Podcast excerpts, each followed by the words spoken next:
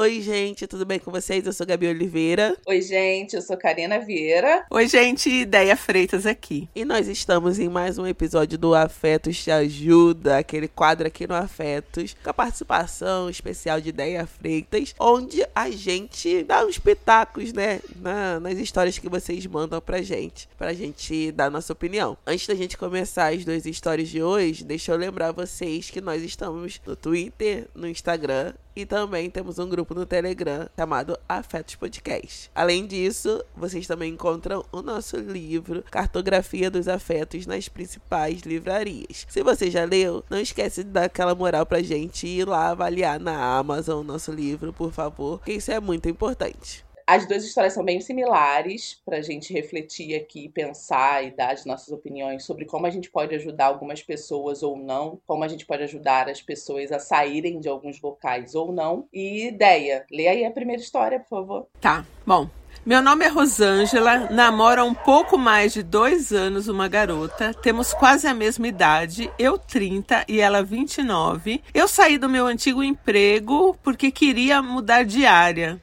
E na metade do ano passado consegui uma vaga em uma faculdade pública para o curso que desejava e final desse mesmo ano finalmente consegui um emprego na área que eu queria. Foi a maior felicidade da minha vida. Eu nunca recebi tanto dinheiro assim antes. Não que seja muito, mas é o dobro do máximo que eu já ganhei na vida. E hoje sou eu quem banco a maior parte das contas aqui em casa. Moro com os meus pais e minha irmã mais nova de 14 anos. Minha mãe é dona de casa, mas vive fazendo bicos de costura, reforma de imóveis. Meu pai é aposentado e ganha um salário mínimo e meio, cerca aí de R$2.000, né? E eu sempre quis e quero dar tudo de melhor para minha irmã, tudo que eu não pude ter. Sempre me imaginei morando fora e levando a minha irmã comigo, por exemplo, para que ela tenha mais oportunidades. Enfim, como a diferença de idade é bem grande, eu sempre cuidei e levei minha irmã comigo para todos os lugares. Minha mãe, depois de passar muitos perrengues, hoje é a primeira vez que ela está cuidando dela mesma e fico muito feliz por isso. E ela fala que talvez seja a hora de se separar do meu pai. O casamento dele sempre foi difícil.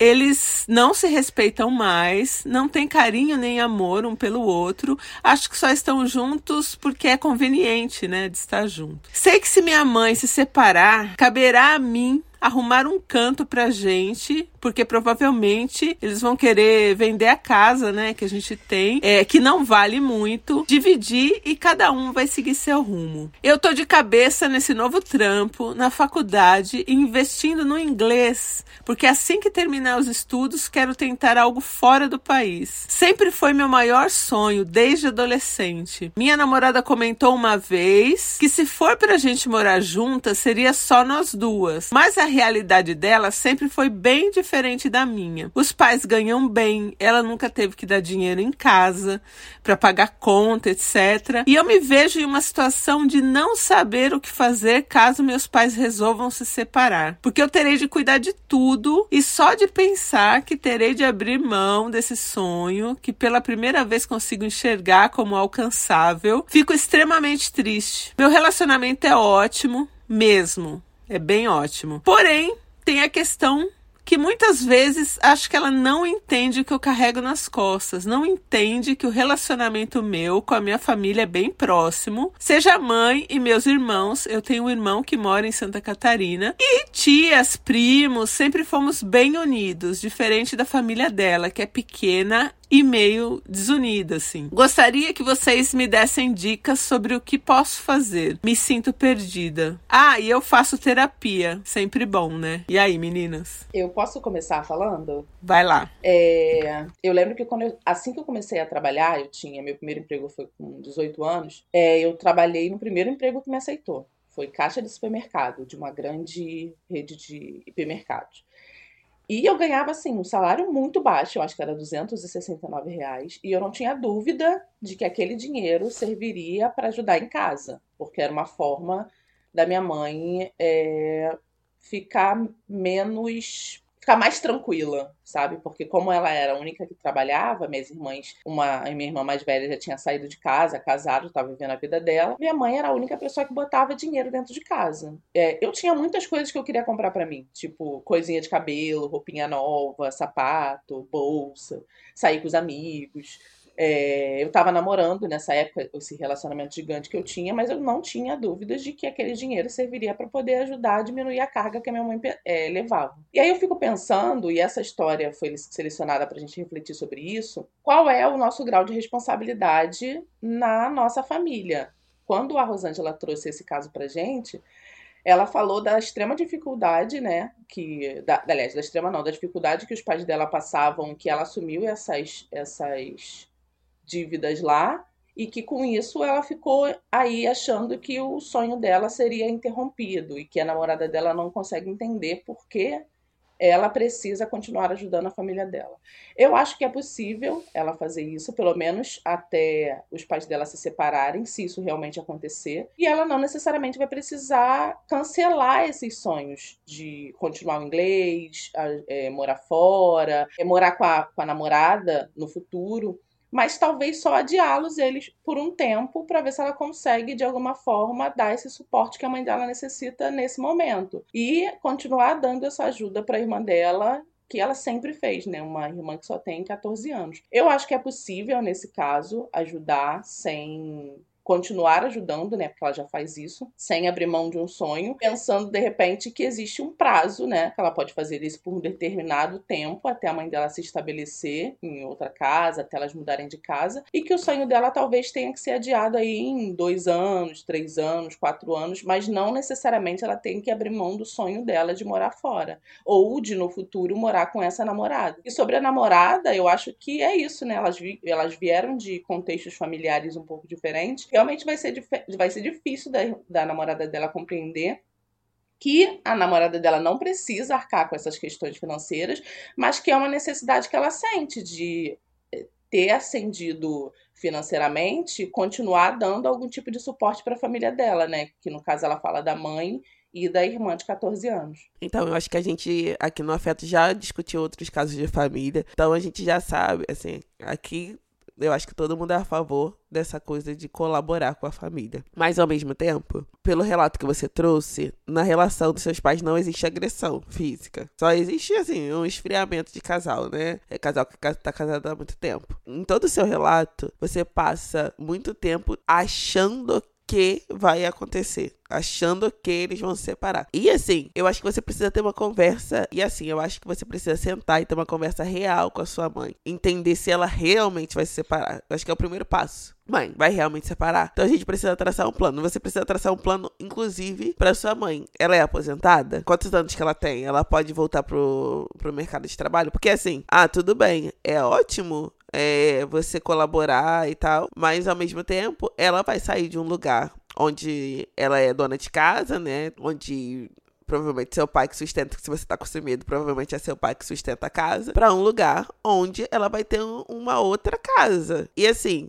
ela pode contar com você? Pode, mas ela também tem uma filha de 14 anos e... também tem o fator que pode acontecer alguma coisa com você. Não dá pra ser pautada toda a estrutura em você, porque é isso. Você é jovem, tem 29, né? 30 anos, sua namorada tem 30, você é 29. E você quer planejar outras coisas. E olha só, gente, eu falo isso porque eu conheço, inclusive, dentro da minha casa, muitos casais que não vivem bem e vivem muitos anos juntos. Não separa. Sim, não separa. Meu pai e minha mãe não separa. Sim. Tem muito. Tem muito. Entendeu? Então, assim, você tem que ter uma conversa real com a sua mãe, porque às vezes ela não vai separar. Você tá achando que o pessoal antigamente pensa igual a gente, que não tá legal, eu vou... Não, eles ficam lá. Não, às vezes não tem nenhum motivo aparente pra eles continuarem, mas eles continuam ali, brigando e continuam juntos. Então, eu acho que o primeiro passo é esse. E depois, traçar uma estratégia. Se ela falar, não, eu vou separar, então vamos traçar uma estratégia. Vamos traçar a estratégia pra gente fazer essa transição. Quanto tempo que você vai conseguir continuar sustentando tudo? Porque eu acho que o que pega também é um negócio muito amplo, assim, olha só, não é tão sustentável você imaginar que você vai... Se sua irmã tem 14 anos, sua mãe não é tão velha, é verdade. A não ser que tenha sido uma adoção. Eu acho que é a hora de começar a pensar como que você vai ajudar a sua mãe a ser independente, porque senão ela vai sair da dependência do seu pai pra ser sua dependente. É verdade, é. Entendeu? Agora tá tudo bem, tudo bom, mas daqui a pouco, até pelo seu relato, você também vai ficar de saco cheio dessa dependência. Então, eu acho que é bom vocês sentarem. Bom... Eu acho que essa história não tem...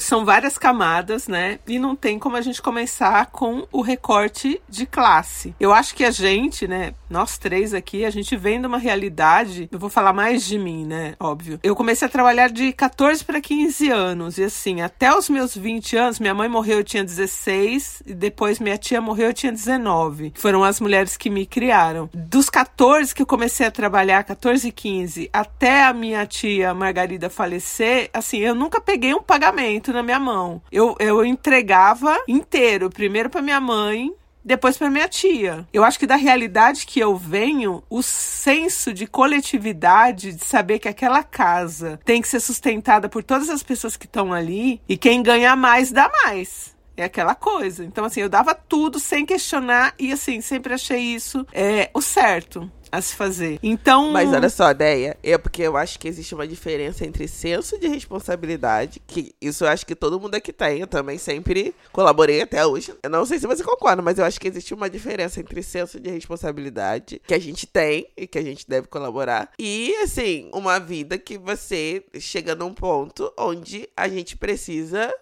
criar limites. Não, eu tava falando da minha adolescência. Até eu chegar aos meus 19 anos, quando minha tia faleceu, eu não questionava isso, o salário ia inteiro pra casa e tal. Quando eu cheguei ali nos meus 20 anos, eu comecei a pensar nas coisas que eu queria e do que eu podia fazer também pela coletividade, ali pela casa.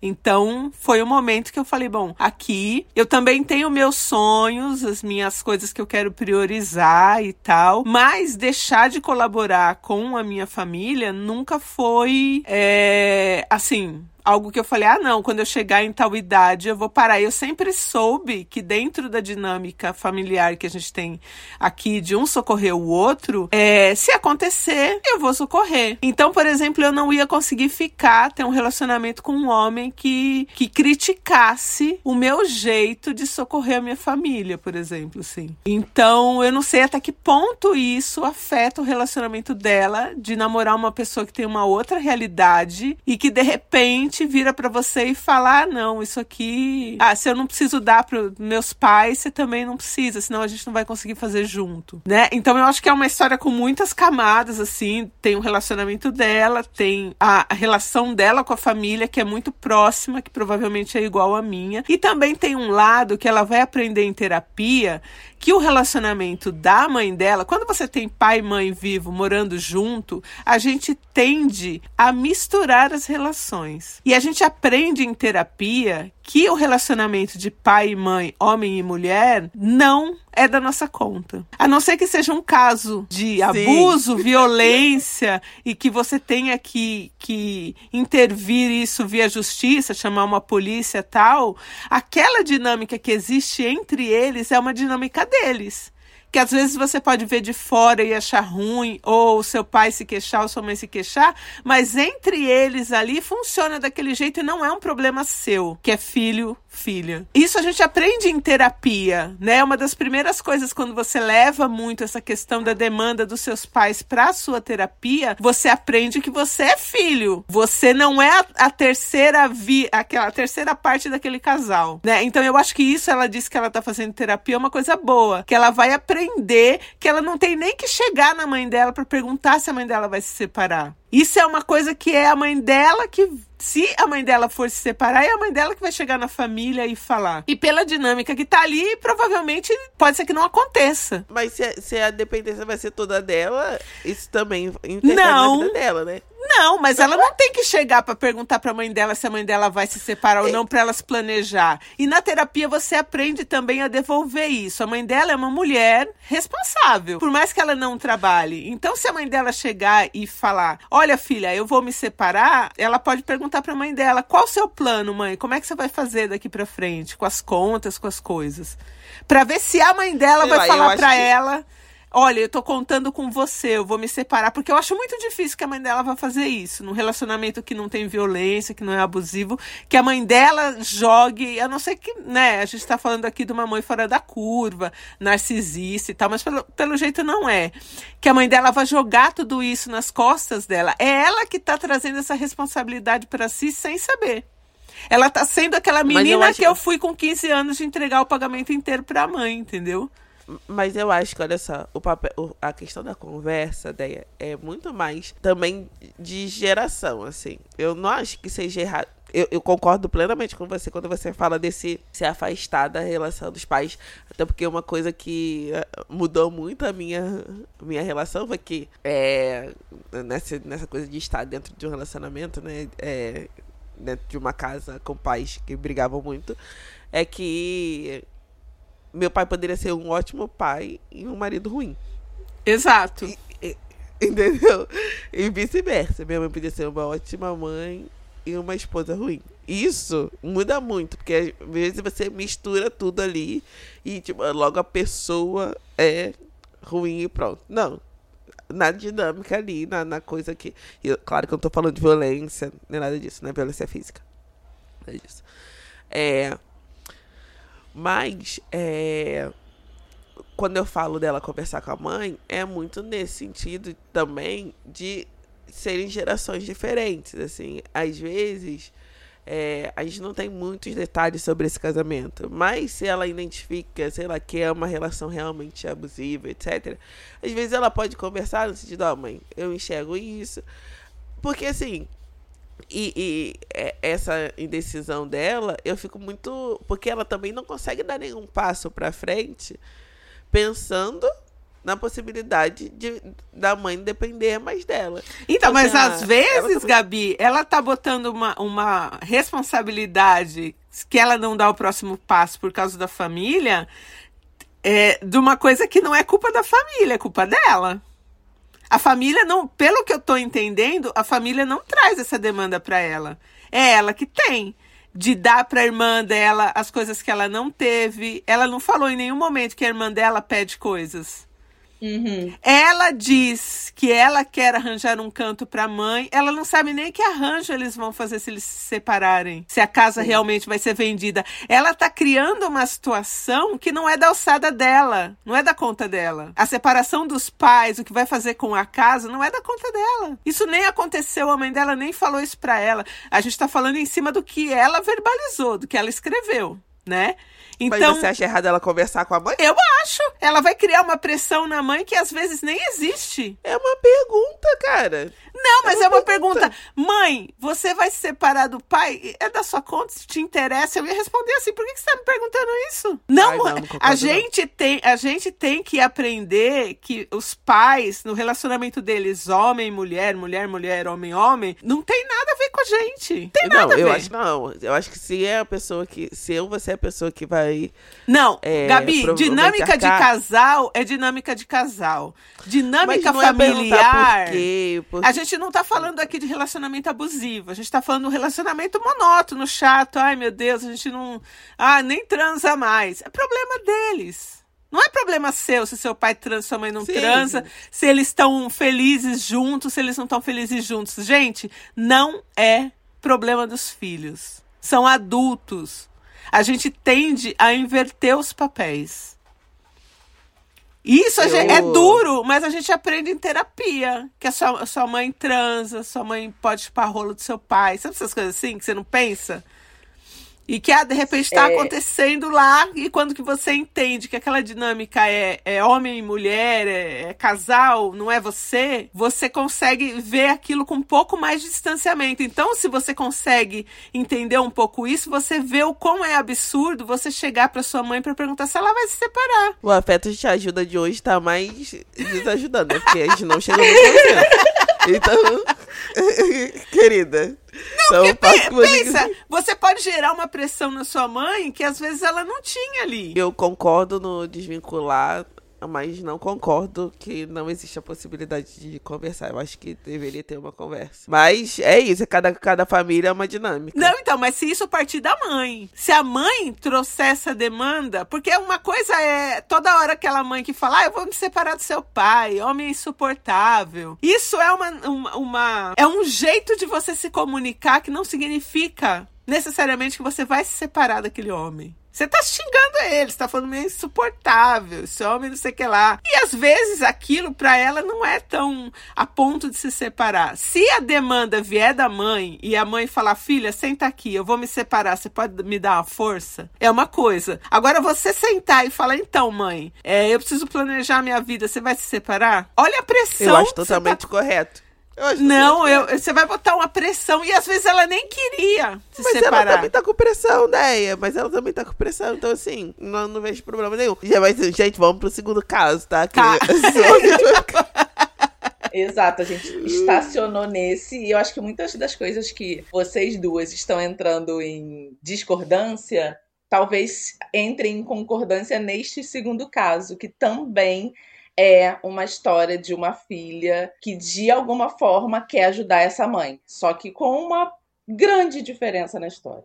A história começa assim. Pensei muito sobre escrever ou não sobre isso, mas muitas vezes o podcast de vocês me conforta demais. Bom, minha mãe é casada com meu padrasto há mais de 10 anos, e eles se conheceram desde que eu nasci. Em 2010, saímos de BH para morar com ele em uma cidade do interior, e eu tinha apenas 9 anos. Com meu pai morando longe e com pouco contato, meu padrasto se tornou a minha referência de figura paterna. Tinha muitos problemas também com minha mãe, e ela sempre fazia piada com o fato de eu me dar melhor com ele do que com ela. Quando saí dessa cidade e vim morar sozinha em uma maior durante o ensino médio, as coisas pioraram por lá. Não sei dizer quantas vezes minha mãe e ele me chamava para conversar sobre divórcio e expressar a vontade de se separar. Em meio a isso, meu padrasto, que já bebia todos os dias desde que nos conhecemos, passou a beber mais e ficar muito agressivo. São vários os momentos nos quais ele nos xingou, né? Ela e a mãe, em festas, na rua, gritou totalmente descontrolado que era um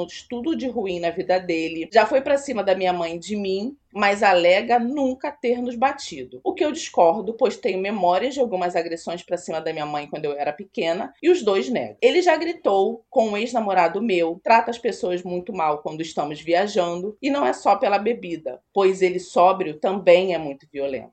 Com o processo terapêutico, consegui perceber que ele é extremamente abusivo e sinto as marcas disso, mesmo tendo cortado todo o contato que tínhamos nos últimos anos. Ele é extremamente manipulador e a violência psicológica é muito forte. Ele sempre usa palavras como decepcionado, por eu não seguir o que ele planejou para minha vida. E se você reage, ele passa a te xingar de todas as formas possíveis, sempre gritando e com muita violência. Depois de todas as violências por conta da bebida, ele sempre vinha na manhã seguinte chorando e implorando por desculpa, mas nunca tomava responsabilidade. Era sempre, eu surtei porque você fez isso ou aquilo. Também por meio da terapia, eu entendi que eu aprendi a me relacionar com as pessoas de modo violento, vindo de uma casa onde isso era amor, cuidado, e o normal, era normal perder a cabeça com quem está com você. Vivi um relacionamento extremamente abusivo entre 2017 e 2018, e agora consigo ver que foi procurando alguém como ele, pois os abusos eram os mesmos. Um dia, ela mora em outra cidade, voltei para casa da minha mãe e tive uma recaída muito grande na minha depressão. Eu não consegui olhar na cara do meu padrasto sem chorar. E acabou que eu fui embora com ele dizendo que não era para eu voltar mais lá e minha mãe, pela primeira vez, me defendendo das violências dele. Gostaria de saber como posso lidar com tudo isso ainda. Toda a raiva e toda a dor que ver ele fazendo coisas cada dia piores com a minha mãe me causam. Sabendo que ela não vai se separar dele por N motivos. Ela está em uma relação muito abusiva e vejo que tenta sair, mas não consegue. Apesar de ter o meu apoio e de parte da família. Gostaria de saber também como vocês lidariam com isso, pois acaba que eu não consigo visitar minha mãe o tanto quanto gostaria, porque não consigo conviver com ele. Me adoece demais. Aqui é importante falar que minha mãe mora na Bahia e eu em Minas, então não é perto para passar apenas alguns dias. E aí, meninas? Primeira coisa, né?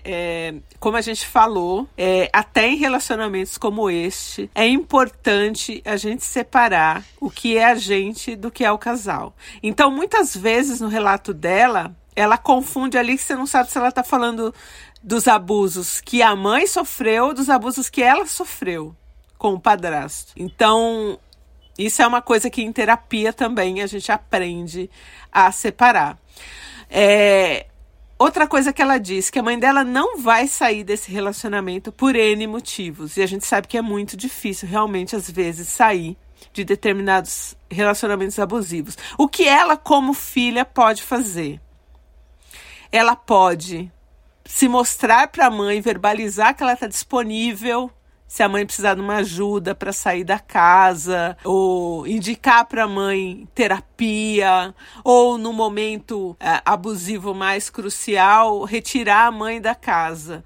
Mas é muito importante que ela saiba que talvez ela não consiga, que talvez o máximo que ela pode fazer é indicar a mãe para uma terapia, ou num momento de extrema violência, chamar a polícia. Então, eu acho que quando a gente está num ambiente familiar, num núcleo familiar, onde o casal tem essa dinâmica, a gente tem que entender também a nossa impotência em determinadas situações. Que não é tudo que dá pra gente fazer, não é tudo que a gente consegue fazer e que muitas vezes a gente não pode se colocar em risco pra fazer, que a gente precisa realmente acionar as pessoas certas pra ajudar aquela pessoa a sair de uma relação abusiva. Então eu acho que quando a gente entende isso, que tudo não é responsabilidade nossa dentro de um núcleo familiar, isso dá força pra gente conseguir fazer o que é possível fazer, o que a gente pode fazer. Então ainda bem que ela também, pelo jeito, tá na terapia, né? Tomara que ela tenha conseguido. Eu achei que ela ainda não consegue separar muito essa questão dos abusos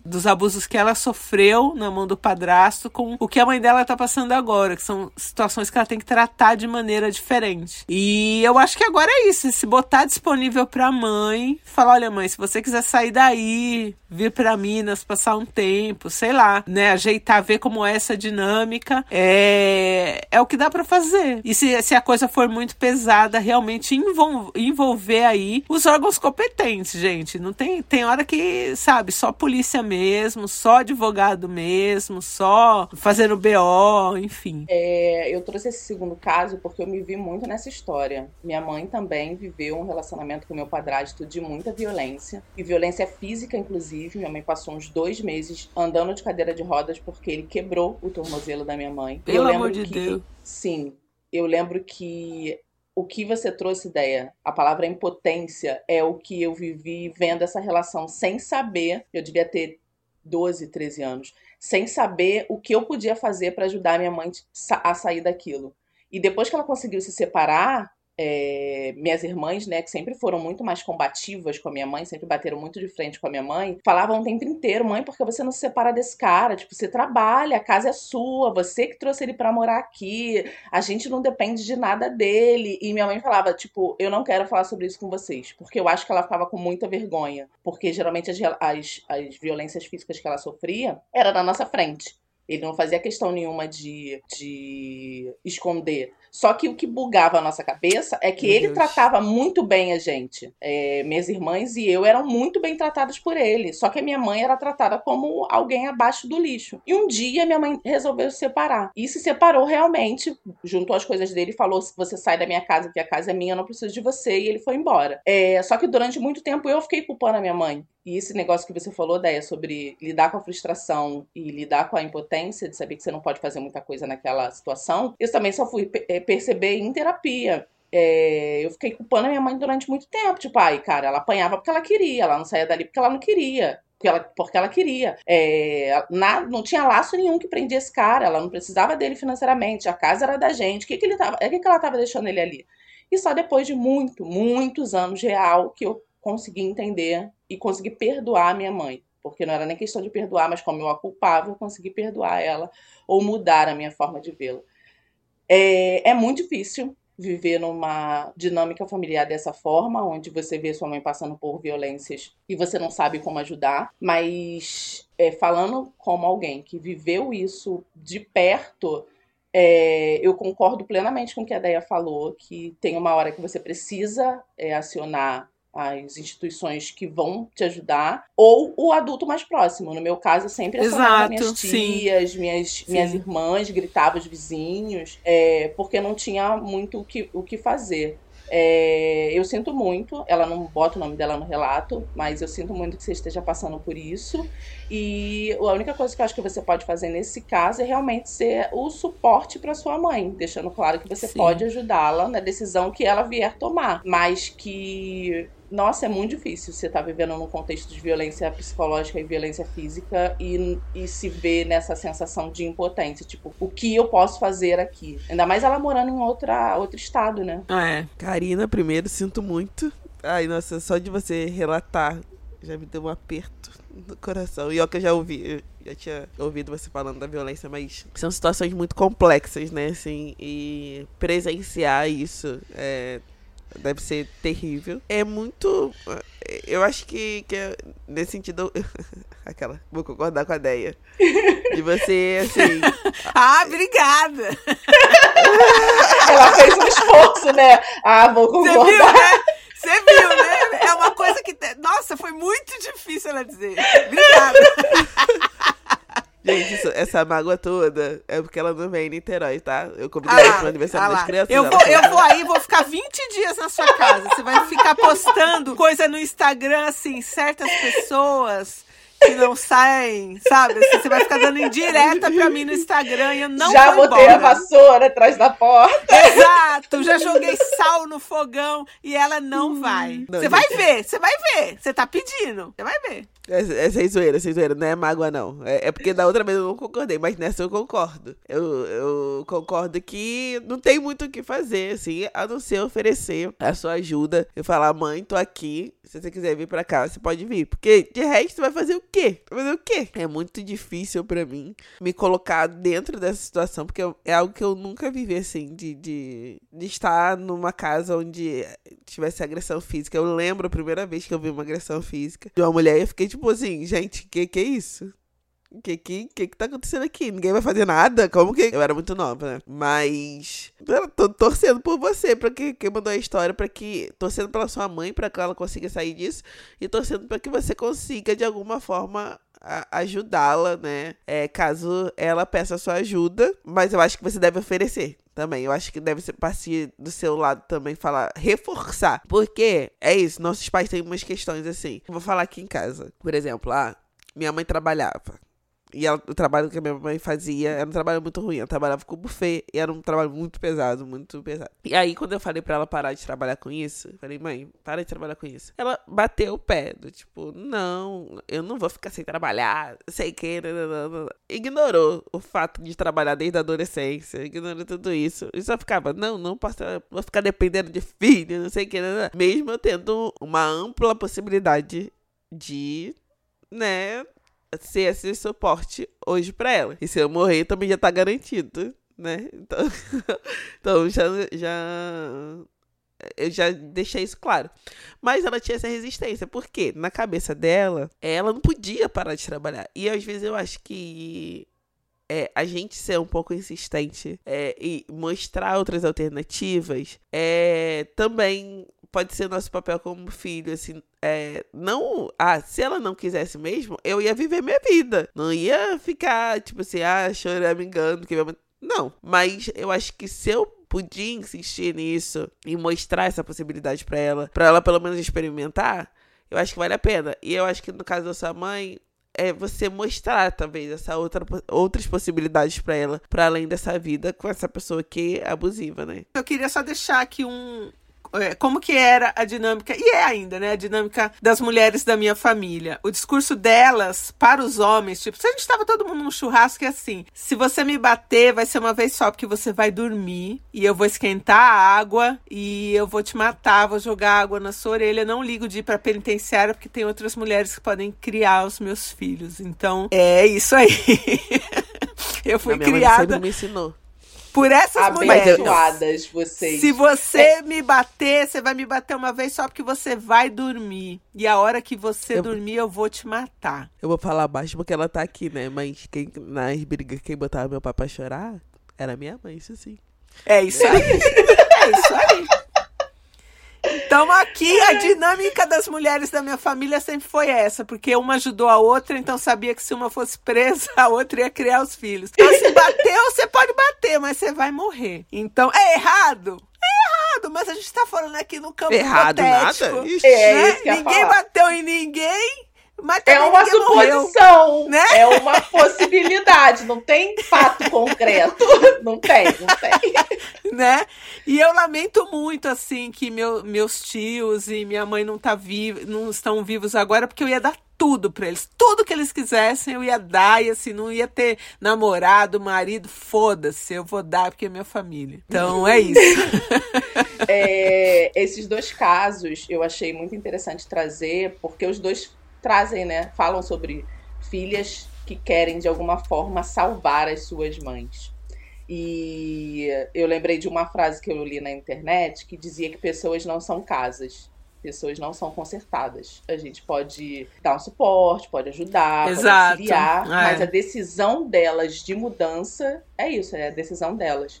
Entender isso é muito difícil, assim, porque a gente tem, né, essa síndrome de Salvador, de achar, eu vou trazer outra pessoa para a luz, eu vou ainda mais quando é com pai e mãe, né? Sim, porque a gente fica, nossa, pelo amor de Deus, né? A relação da gente com as nossas mães são complexas em 300 camadas. Mas é isso, a gente acha que dá pra ser suporte sem necessariamente intervir numa situação, e mande seu caso, mande seu caso pra cá. A gente só aceita casos pra esse quadro Afetos Te Ajuda no e-mail, então é afetospodcast@gmail.com. Não adianta mandar na DM, não adianta mandar no grupo, não adianta me chamar no privado, não adianta, só no e-mail, afetospodcast@gmail.com. Ficamos por aqui, meninas. Nós temos um episódio. Um beijo. Só queria reforçar aí que eu não tô falando pra ninguém matar os homens dormindo, porque senão... Só deixar esse recado eu aí. Por só favor. Pra ameaçar. A gente tá falando só pra ameaçar. Por favor, né? Porque, não, né? Daqui a pouco. Então é isso. Um beijo, gente. Beijo, tchau, tchau. Sexta é dia de afetos. Tchau, tchau.